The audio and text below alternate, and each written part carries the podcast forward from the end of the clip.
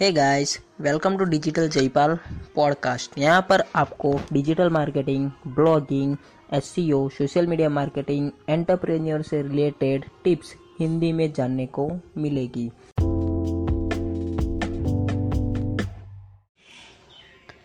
जब भी आप अपने ब्लॉग अपने वेबसाइट या फिर बिज़नेस को ऑनलाइन ले जाना चाहते हैं तो सबसे पहले ज़रूरत होती है एक डोमेन नेम की। अब आपको यह सवाल होगा कि एक ब्रांड डोमेन नेम कैसे चुने? सो so गाइस आज मैं आपको 10 ऐसी बातें बताने वाला हूँ जो आपको ध्यान में रखनी होगी। एक brand new domain name buy करने से पहले। सो लेट स्टार्टेड सबसे पहली चीज़ है डोमेन नेम आपके बिज़नेस या ब्लॉग से रिलेटेड होना चाहिए। ये सबसे इम्पोर्टेंट पार्ट है। और बहुत सारे नए ब्लॉगर हैं जो ये गलती करते देखे गए हैं। आपका डोमेन नेम आपके ब्लॉग से रिलेटेड हो। फॉर एग्जांपल अगर आपका ब्लॉग बिज़नेस टिप्स देते हैं और आ, आप अपना domain name daily offer dot com या डॉट इन रख दें तो क्या आपके ब्लॉग से रिलेटेड हो पाएगा?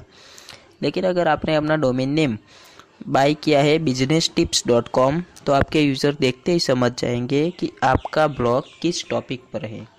So understand first point domain name आपके ब्लॉग और बिज़नेस से रिलेटेड होना चाहिए।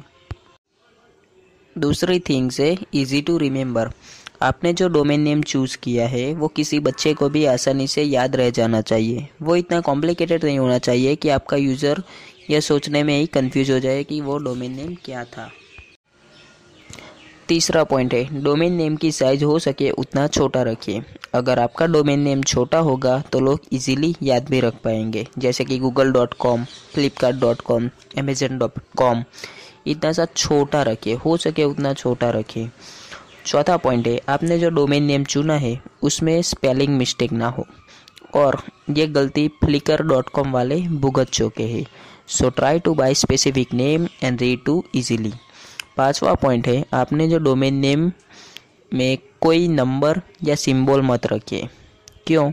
क्योंकि आपके जो डोमेन नेम में नंबर होगा तो यूज़र याद रखने में मुश्किल हो सकता है।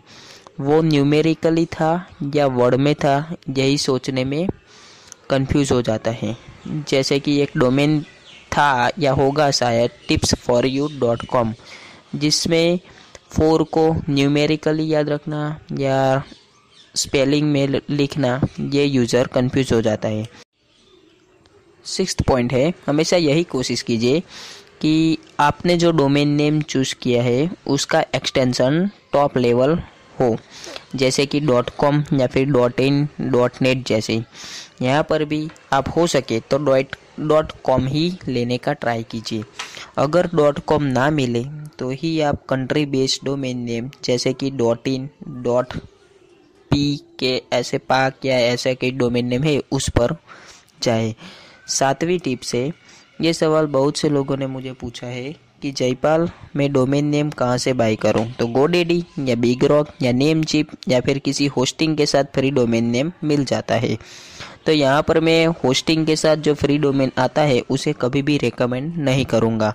क्योंकि ये एक बार आपको फ्री तो दे देते हैं, लेकिन अगले साल जब रिन्यूअल करने जाएँगे तो ये आपको GoDaddy big rock and Namecheap से भी ये कंपेयर में ज़्यादा कॉस्टली होगा। अगर आप इंडिया से हैं तो गोडेडी या फिर बिग रॉक्स के साथ जा सकते हैं। So friends I hope you understand एक डोमेन नेम लेते वक्त कौन कौन सी चीज़ें याद रखनी चाहिए। और हाँ ऑनलाइन बिज़नेस में आपका डोमेन नेम ही आपका सब कुछ है। सो so फ्रेंड्स आज का पॉडकास्ट आज की वीडियो यहीं तक रखते हैं। मिलते हैं अगले एपिसोड में। Thank you